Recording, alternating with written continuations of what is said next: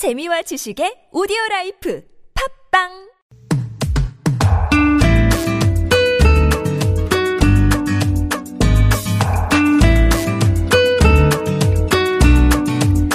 익숙한 종이 냄새, 손끝에서 느껴지는 사각거리는 감촉, 잊고 있던 책 감성이 다시 살아납니다.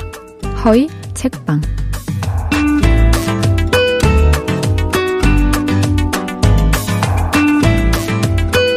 문화평론가 허희 씨 나와주셨어요. 어서 오세요. 네, 안녕하세요. 네, 안녕하죠. 네. 안녕하셨어요. 예, 안녕했습니다. 요즘 어떻게 지내세요? 요즘에 좀 원고 마감이 예, 좀 다가오고 있어서 예, 원고 작업을 좀 하고 있습니다. 아, 그래도 부항 자국 많이 없어지셨네요. 예. 지난주에 오셨는데 글쎄 부항 자국이 여러분 뻑 하고 있는 거예요. 그래서 네.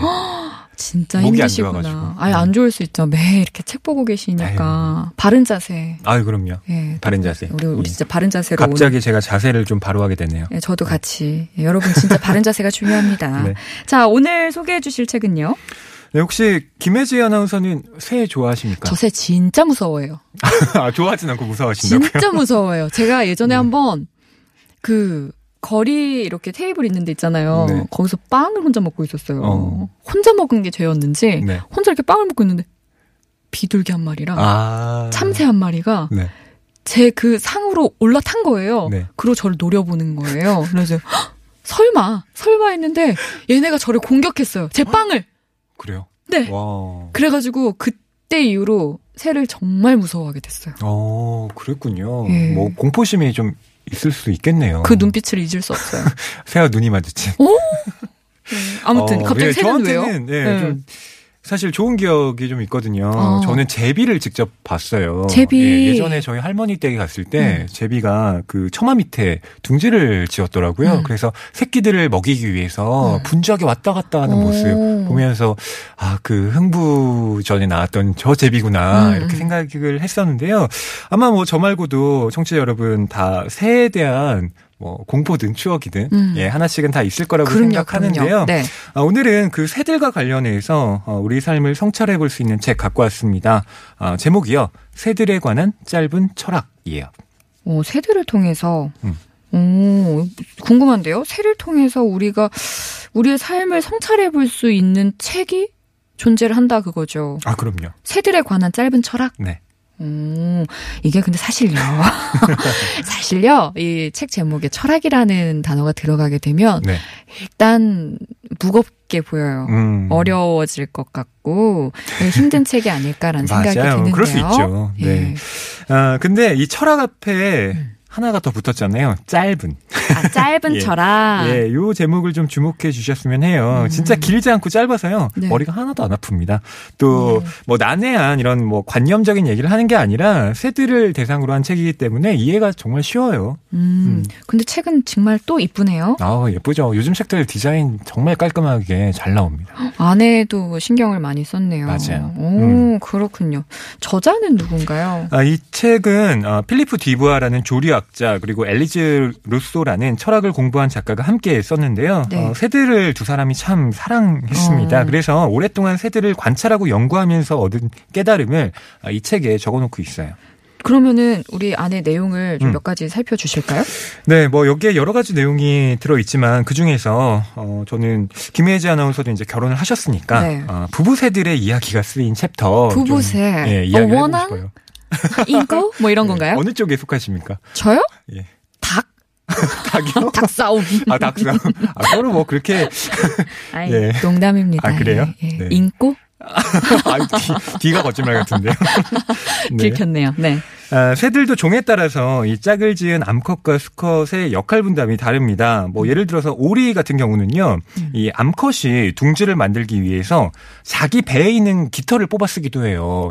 새끼들에게 최대한 이 부드럽고 안락한 공간을 마련해주기 위해서인데, 네. 진짜 눈물 나는 모정이죠. 그리고 이 알을 3주 동안 품고 있어야 되는데 그때는 포식자를 피하기 위해서 몸을 정말 웅크리고 있어야 되는 거예요. 그런 자세로 힘들게 있어야 되고 또 배를 채우기 위해서 아주 잠깐씩만 자리를 비울 뿐은 늘 둥지를 지키고 있습니다. 오리가. 예, 반면에 이 수컷 오리는 뭐 할까요? 사냥해요? 사냥이요? 예, 아무것도 안 합니다. 예? 아무것도 안 한다고요? 아무것도 안 해요. 뭐예요? 양육도 암컷오리의 몫이에요. 아무것도 안. 그럼 그럼 이게 부부 챕터에 있는 이 오리라는 새가 그렇죠. 주는 어떤 철학적인 삶의 성찰 그렇죠, 그런 거 그렇죠. 없어요? 그걸 계속 말씀드릴 거예요. 예, 반면에 이 오리와는 다르게 수컷이 양육을 도맡아하는 새도 있습니다. 도요새 같은 새들이 그런데요. 도요새. 예, 수컷이 알을 품고 새끼를 돌봅니다. 다만 이제 저자가 이렇게 덧붙이는데 도요새 아비새가 다른 종의 어미새만큼 새끼들에게 지극정성을 드리는 것까지는 않다. 이렇게 말을 해요. 왜냐하면 새끼들이 아직 날 수 없는데 그냥 내버려두고 일찌감치 둥지를 떠나버리는 그런 수컷 도요새들이 꽤 많다고 합니다.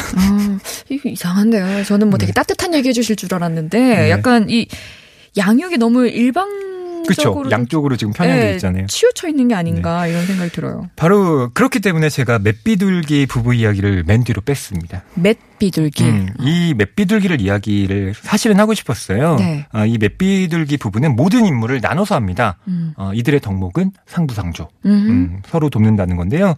수컷이 이제 둥지를 짓기 위해서 나뭇가지들을 모아오면요. 네. 암컷이 둥지를 만들어요. 오. 또 알도 서로 번갈아가면서 품고요. 오. 새끼가 태어나면 날 수 있을 때까지 부부가 함께 책임을 집니다.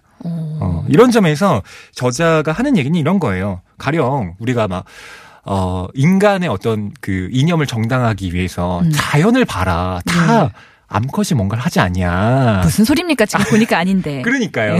그러니까 오리 같은 경우만을 들어서 남성 우월주의를 좀 정당하기 위해 만든 그 동물의 이미지 있잖아요. 원래 자연이란 그런 것이다라고 하는 것. 그런 걸 그대로 받아들여서는 안 된다고 주장을 합니다. 그러니까 동물의 세계에는 우리가 아는 것보다 훨씬 더 다양한 역할 분담법이 존재한다는 거예요. 그래서 자연의 법칙이 하나가 아니라 여러 개가 있다는 걸 독자들에게 전달하고 싶은 겁니다. 너무 좋은데요? 그쵸? 이 마무리가 너무 좋은데요? 좋다고 했잖아요. 좋은데. 야, 그렇구나. 괜찮네요. 이게 뭐예요? 하셔가지고. 저는 안 보여. 들으면서. 짧은 철학적이지 않은 절대 철학적이지 않은데 했는데 그때 그런 성찰이 있군요. 네. 이거 괜찮은데요? 네, 괜찮죠. 우리가 무조건 남성이 더 힘이 세고 여성은 보호받아야 되고 그렇기 때문에 양육은 엄마가 하고 아빠는 나가서 경제적 활동을 하고 이렇게 생각들을 많이 지금은 전혀 이제 그런 생각들이 많이 바뀌고 있지만 근데 이게 자연의 어떤 이치, 섭리 이런 거에서 이렇게 온 줄 알았는데 그렇지 않군요. 그렇죠. 좋으네요. 또 있어요? 네. 또 맨 마지막 챕터를 좀 소개해드리고 싶은데 이게 좀 무겁긴 한데 우리가 반드시 생각해봐야 할 이 죽음, 또 죽음과 늘 같이 생각해야 하는 삶에 대해서 또 쓰고 있는 장입니다. 혹시 김혜지 아나운서는 인간을 괴롭히는 이 관절염처럼 새들이 오랫동안 앓는 질병에 대해 들어보신 적이 있나요? 새들이 오랫동안 앓는 질병? 그런 건 없는데요. 네. 있다면 날개 쪽에 약간 있지 않을까요? 하도 날아다녀서 어깨가 너무 아픈. 많이 써서. 우리 관절염도 너무 잘못 쓰거나 많이 써서 그렇게 되는 거잖아요. 그러니까 새들도 날개에 좀 질병이 있지 않을까? 네. 추리를 해봅니다. 저자들의 답변은 이렇습니다. 새들에게는 오랜 질병이 없다고요. 전혀요? 네. 왜냐하면 새들이 건강하지 않은 상태가 되잖아요. 그러면 자연이 새들의 생명을 금방 걷어가기 때문입니다. 네. 아프면 바로 너무 죽음을 맞이하는 거예요. 그렇죠. 그래서 새들이 맞닥뜨리는 최후의 순간은 정말 짧은 거죠. 그렇기 때문에 육체적이고 정신적인 노쇠라는 것도 없는 거고요. 그러니까 이걸 다시 말씀드리면 새들이야말로 어떻게 보면 가혹한 운명의 이 존재이긴 하지만 또 다르게 보면 온전한 현재를 살고 있는 그런 존재이기도 하다는 겁니다. 늘 건강한 상태로 지금 이 순간을 사니까. 우리에게는 이제 수상록이라는 책으로 유명한 철학자 몽테뉴 여러분 아실 텐데요. 그 몽테뉴가 이렇게 말한 적이 있어요. 철학을 한다는 건 결국 죽는 법을 배우는 것이다. 요즘 약간 트렌드잖아요. 이 죽음을 생각하는 거. 근데 너무 많이들 생각하시는 것 같아요. 이제는 좀. 그렇죠. 근데 여기에 대해서도 이건 결국 이제 죽음이라기보다는 어떻게 보면 이 삶을 어떻게 살 것인가 하는 그런 질문이기도 하잖아요. 그래서 우리가 이제 보통 생각을 할 때 행복은 지금이 아니라 나중에 올 거야.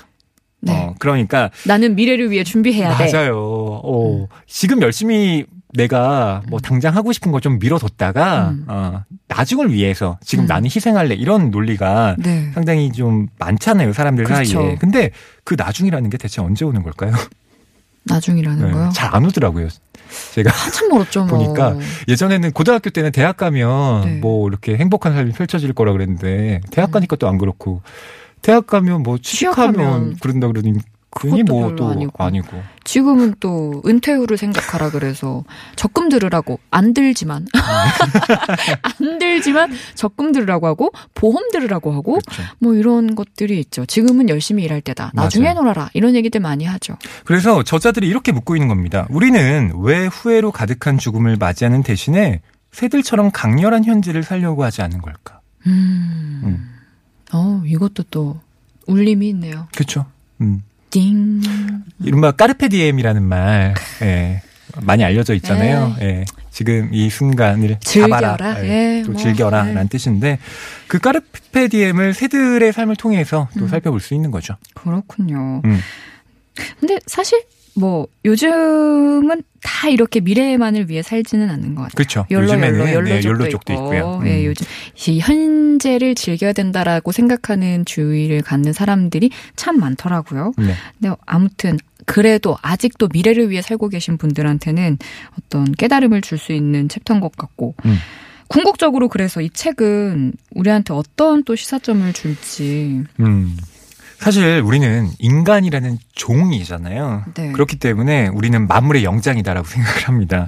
당연히 인간 그리고 인간의 삶이 세상 모든 것의 기준이라고 생각을 하죠.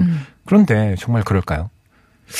지구는 사실 인간만으로 채워진 장소는 아니잖아요. 그렇죠. 동물들 있죠. 그럼요. 네, 척추동물도 있고 새들도 있고 뭐 플랑크톤도 있고요. 플랑크톤도 있고 또 바다에 또 예, 물고기들도 있고. 예. 근데 우리는 보통 그런 생물들을 우리가 먹을 것이라고 생각하는 경우가 되게 많아요. 저도 지금 그랬잖아요. 물고기라고.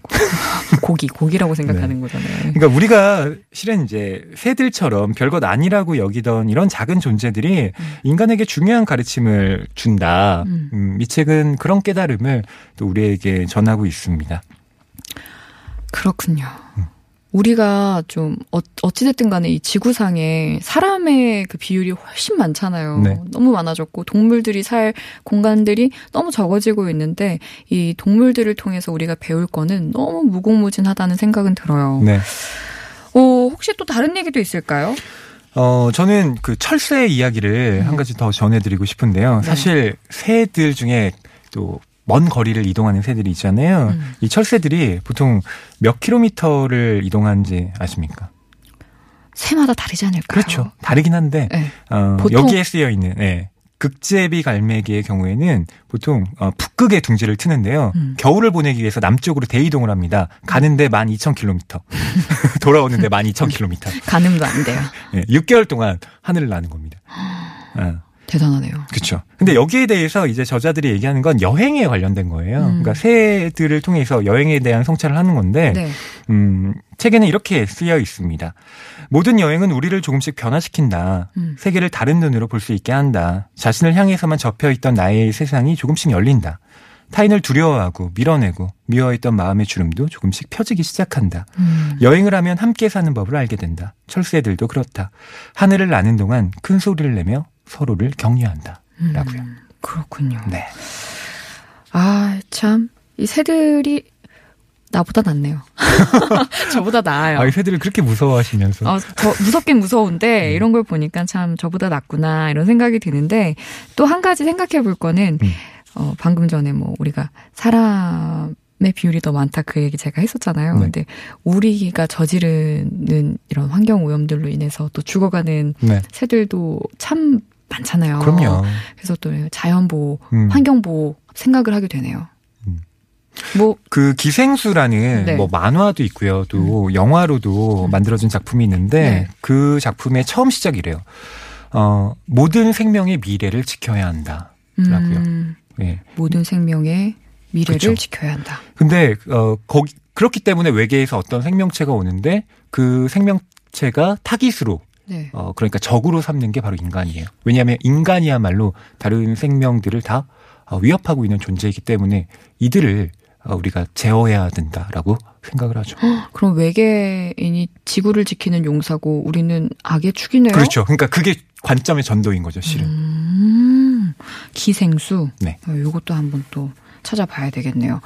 오늘은 이름 너무 어려워요.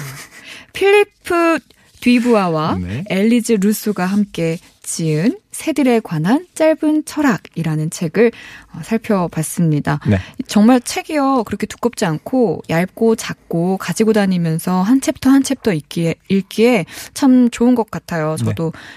시간 나는 대로 또 한번 읽어보도록 하겠습니다. 네. 감사합니다. 오늘은 여기까지 할게요. 고맙습니다. 네. 감사합니다.